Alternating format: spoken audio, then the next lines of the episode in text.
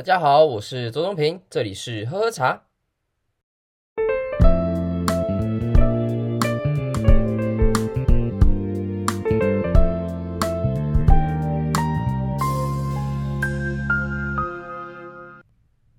一批九开始，我创了一个新的单元，叫做那些茶事儿。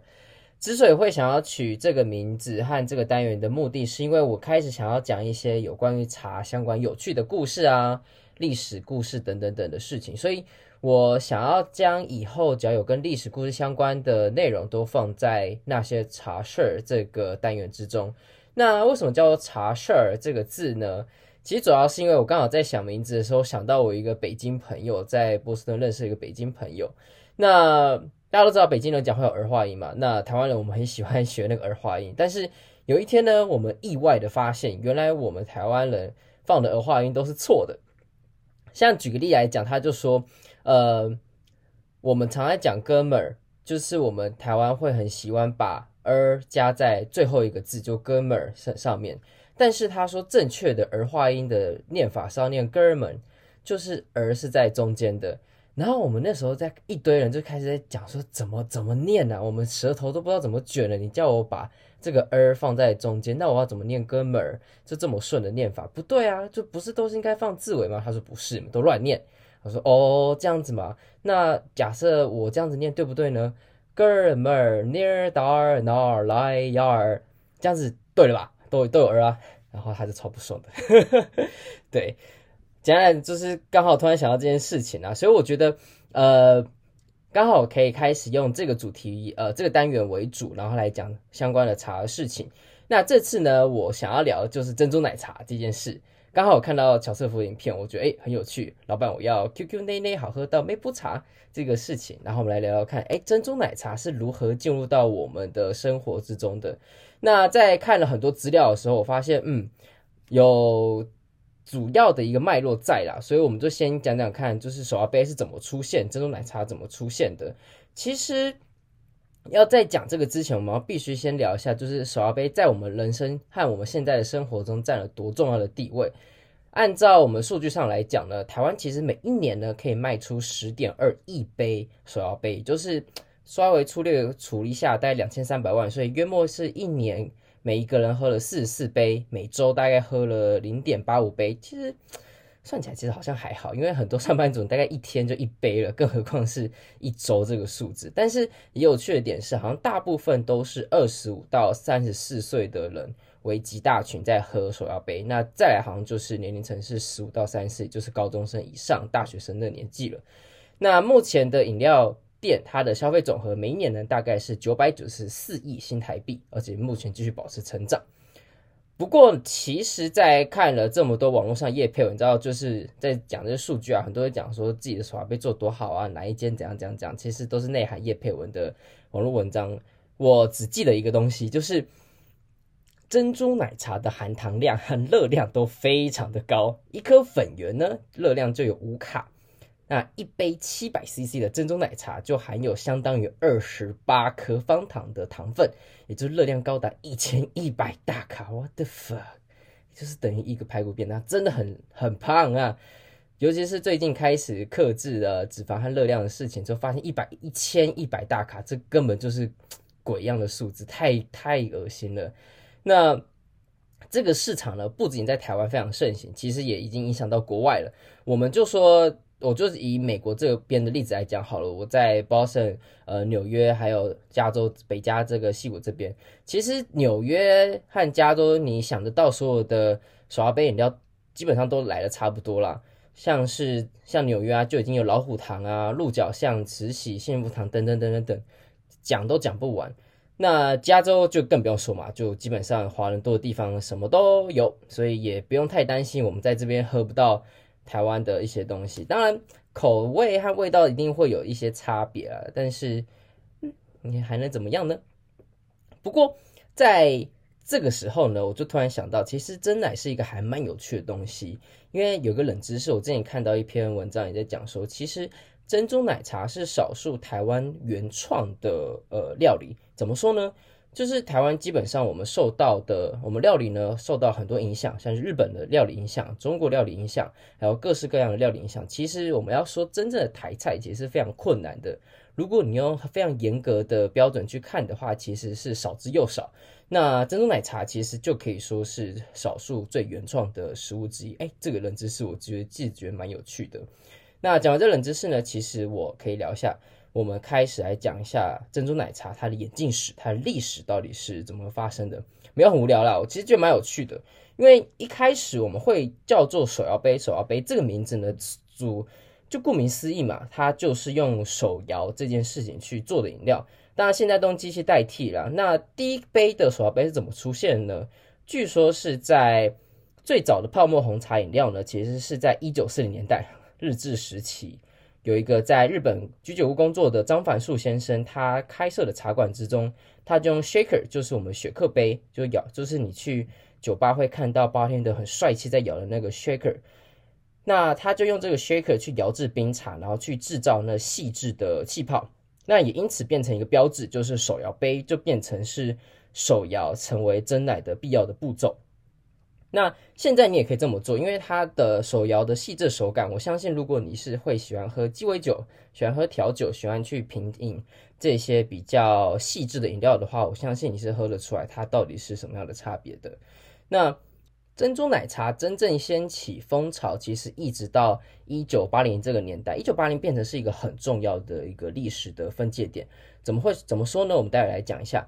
其实，在一九八年代的时候，才开始有越来越多人就结合我们在地的传统食物粉圆，加之于奶茶之中，那才开始有把东西加到奶茶里面来喝的事情。那又是谁引领了这个珍珠奶茶的热潮呢？我相信大家都时有耳闻，就是所谓的两家最有名的店——翰林茶馆跟春水堂，他们在争夺珍珠奶茶创始第一店的称号。他们都宣称自己发明了珍珠奶茶。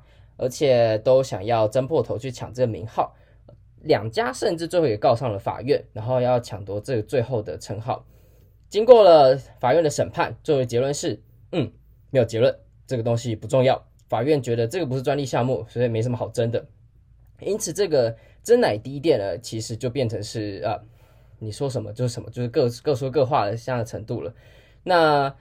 翰林茶馆的涂中和先生，他当然是说，就是他在台南市场的粉圆小贩得到的一个灵感，他就想说，哎，我想要把粉圆加进到真奶之中，因为他看到就是台南小贩在做粉圆，就哎，这样可以试试看。而当时的粉圆是白色的，白色粉圆丢进去了，就要让他想起祖母的珍珠项链，所以因此呢，才叫做珍珠奶茶。那之后又开始改良，加入黑糖，变成黑色的珍珠。所以才开始渐渐普及，我们现在所看到珍珠奶茶的样子。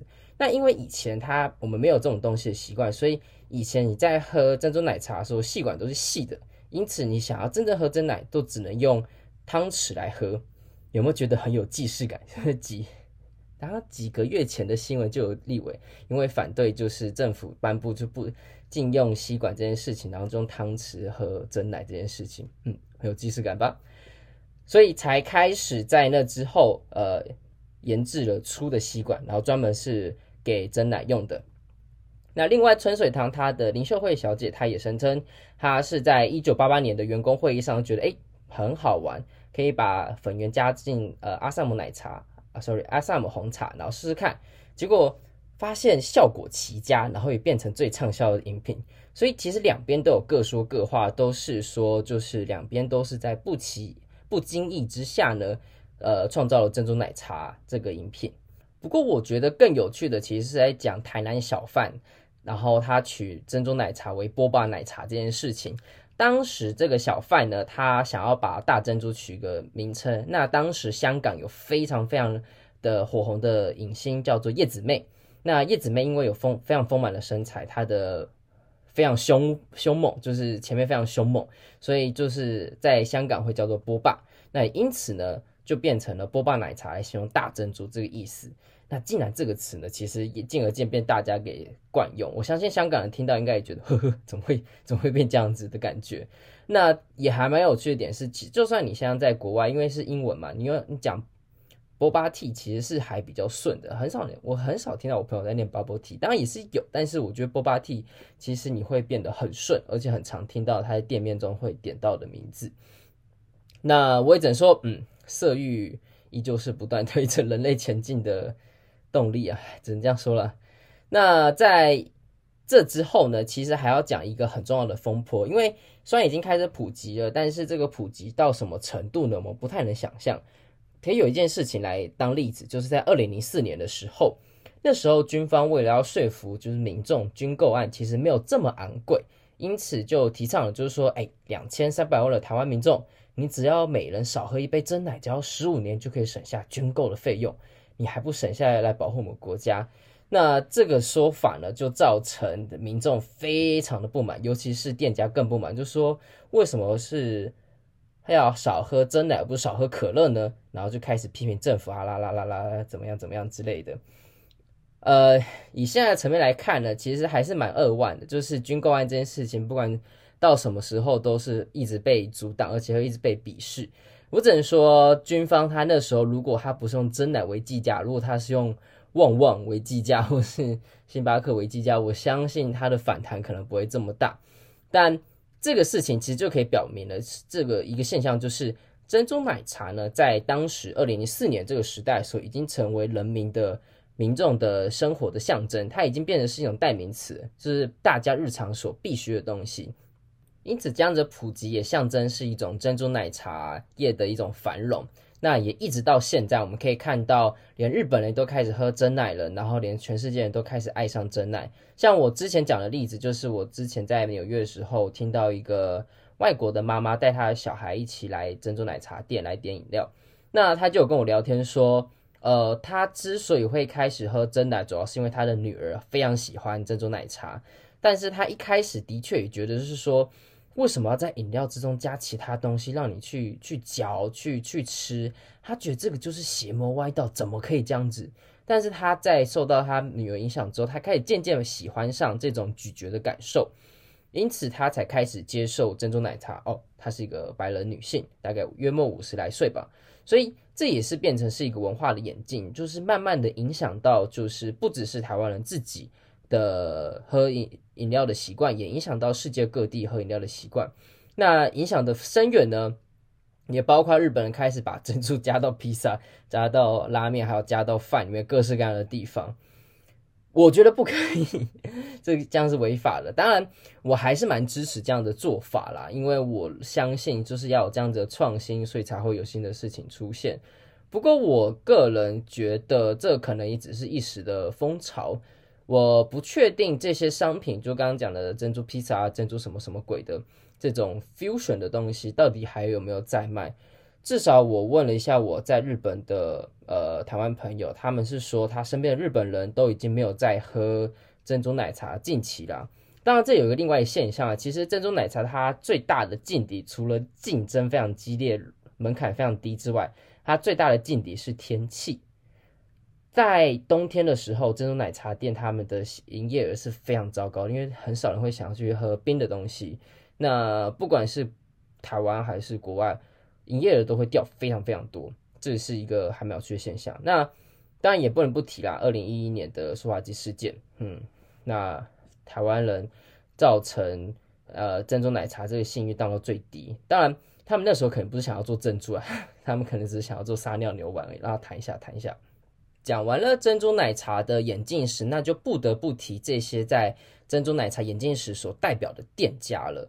那在提之前，我必须要讲到，我们刚刚提到一九八零是个重要年代，主要是因为一九八零呢是以台湾经济起飞非常重要的里程碑。那个时候人开始有钱了，台湾的钱淹脚目，所以我们可以越来越多人去消费一些本来不是必须的东西，也就是说奢侈品啊或消费品。茶艺馆这个事情也是在一九八零年之后出现的，我们就粗略开始以紫藤庐创立的时间吧，也就是一九八一年，紫藤庐创立的时间哦。紫藤庐是台北最老的一间茶馆，如果你有兴趣的话，你可以去看。我非常非常非常喜欢那间店，它是一个三级古迹所保留下来的茶馆，里面的茶你会觉得贵，但我会觉得超便宜，因为呃。我之后再详细来讲紫藤这间店了。但是我非常喜欢它，是因为里面茶的品质非常的好，你不会选到你不好喝或是雷的茶，推荐推荐推荐。那茶艺馆呢是在八年代开始兴起，手摇杯呢和泡沫饮茶店也是这样开始兴起，在八年代开始。那我们简单粗略的来分呢，它的时间的这些饮品的倒带大概是泡沫红茶开始兴盛，然后再来是珍珠奶茶引领，再来是奶盖，然后到现在的黑糖珍奶。我觉得有一个时代一个时代都会有一个代表性的饮料。那八零九年代所兴起的就是所谓的泡沫红茶店，像是小歇、休闲小站、快可立这些店。我相信很多中南部的学生，他们的共同回忆就是在这个时候。主要原因是因为刚刚讲了经济起飞，大家开始消可以消费，但学生一样还是不会太有钱嘛，所以泡沫红茶店呢就变成是一个很棒的地方，你可以用很低廉的消费，然后坐在一起，然后聊天。最近同学麦纳斯他们也的很重要的场景也是在泡沫红茶店，因为有益于这些事情嘛，所以开始越来越多人去接近茶这个饮品。那这个不得不提快可立，我之前有在我的 Facebook po 在文说，我在旧金山喝，竟然喝到快可立，它竟然在我在喝了之后呢，真的是真的是不好喝。我觉得它能活在现在这么竞争的手摇杯的市场，只能说是敬佩啦，因为我敬佩的不只是他的小强般的生命，那也敬佩是他到现在还这么没有进步。不容易，不容易，不容易。那九零之后呢？其实接力就是珍珠奶茶了。我相信大家印象最深刻就是五十岚了。那五十岚是在一九九七年创立的。那五十岚成立之前呢，其实就已经在卖珍珠奶茶了。只是五十岚它变成是一种珍珠奶茶的一个代表性。像是在我小学的时候呢，基本上喝到五十岚就。大概是那一阵子最开心的一天了，我觉得。那小学生很容易满足，通常只有在同学会啊，或者是比较特别的节日，老师才会请全班喝。那时候喝到就觉得，哎，哎，升天了，真的是很喜欢。那时候真的喜欢五十岚。那五十岚其实它的故事蛮长的，而且我觉得最复杂是它的产权吧，就是好像北部、中部、南部它的产权都。有不一样的人在分它的呃经营权等等等等的事情，那个太复杂了，我觉得没有很有趣。如果你想看，你自己去 P P P P T 上面去爬板，应该就会看到了。然后呃，两千年呢开始流行了所谓的奶盖茶，奶盖茶我自己印象最深刻的是绿盖了，那也大概是我高中的时候，也变成是有点像泡沫红茶馆一样，就是我们会去绿盖坐坐啊，玩桌游啊什么的。那绿盖的饮品呢，它有另外一个特色，就是热量非常高，它那一层的热量值极高。当然年轻人是没在管这件事情的，不过绿盖口感呢，又变成是一种呃非常独特的代表性。那也就是说，八零年代的泡沫红茶，九零年代接力的珍珠奶茶，两千年奶盖茶，那到我们这边粗略来对的分的话，就两千一零年、二零一零年的时候的黑糖奶茶。像我们现在看到的珍珠丹、老虎糖等等等等等，都是引领风潮。所以其实你也可以感受到很明显的时代的变迁。每一个十年都可能会有一个新的划时代饮料出现。粗略来分了，那你也可以看到每个手摇杯的饮品，它的商业、它的店家变动是非常快的。你很难去保持你的领先和你的霸主地位。这也跟刚提到的手摇杯它的特色一样。门槛低，大家都会想抢进它的商机，也因此，如果你想要存活，其实是非常困难的。不过，也因为这样子，所以大家会不断的去创新手摇杯饮料。像至今，呃，全球已经越来越多人在喝手摇杯的饮料了，商业的模式也越来越完整，然后也让它成为是一种国民文化，呃，国民外交，让大家知道，呃，珍珠奶茶其实从来自于台湾这件事情。我觉得它其实甚至是比。我们茶艺馆还要更深远的这样子的感受，所以呢，话说回来，还是要记得珍珠奶茶热量非常高，喝了就记得要运动。冬天到了，虽然大家衣服可以穿很多，可以把自己身材藏起来，但是冬天马上就要走喽，小心各位。那希望大家会喜欢这种单元式的节目，那些茶事儿。我希望之后可以分享更多更多不同样的主题。我相信在讲茶的历史的时候，其实还蛮有趣，很多有趣的点啊，不会说这么像上历史课一样这么无趣的聊。我希望是可以更接近大家，更接近我们生活日常所需的东西。那希望大家会喜欢。我是周中平，这里是喝喝茶，我们下次见。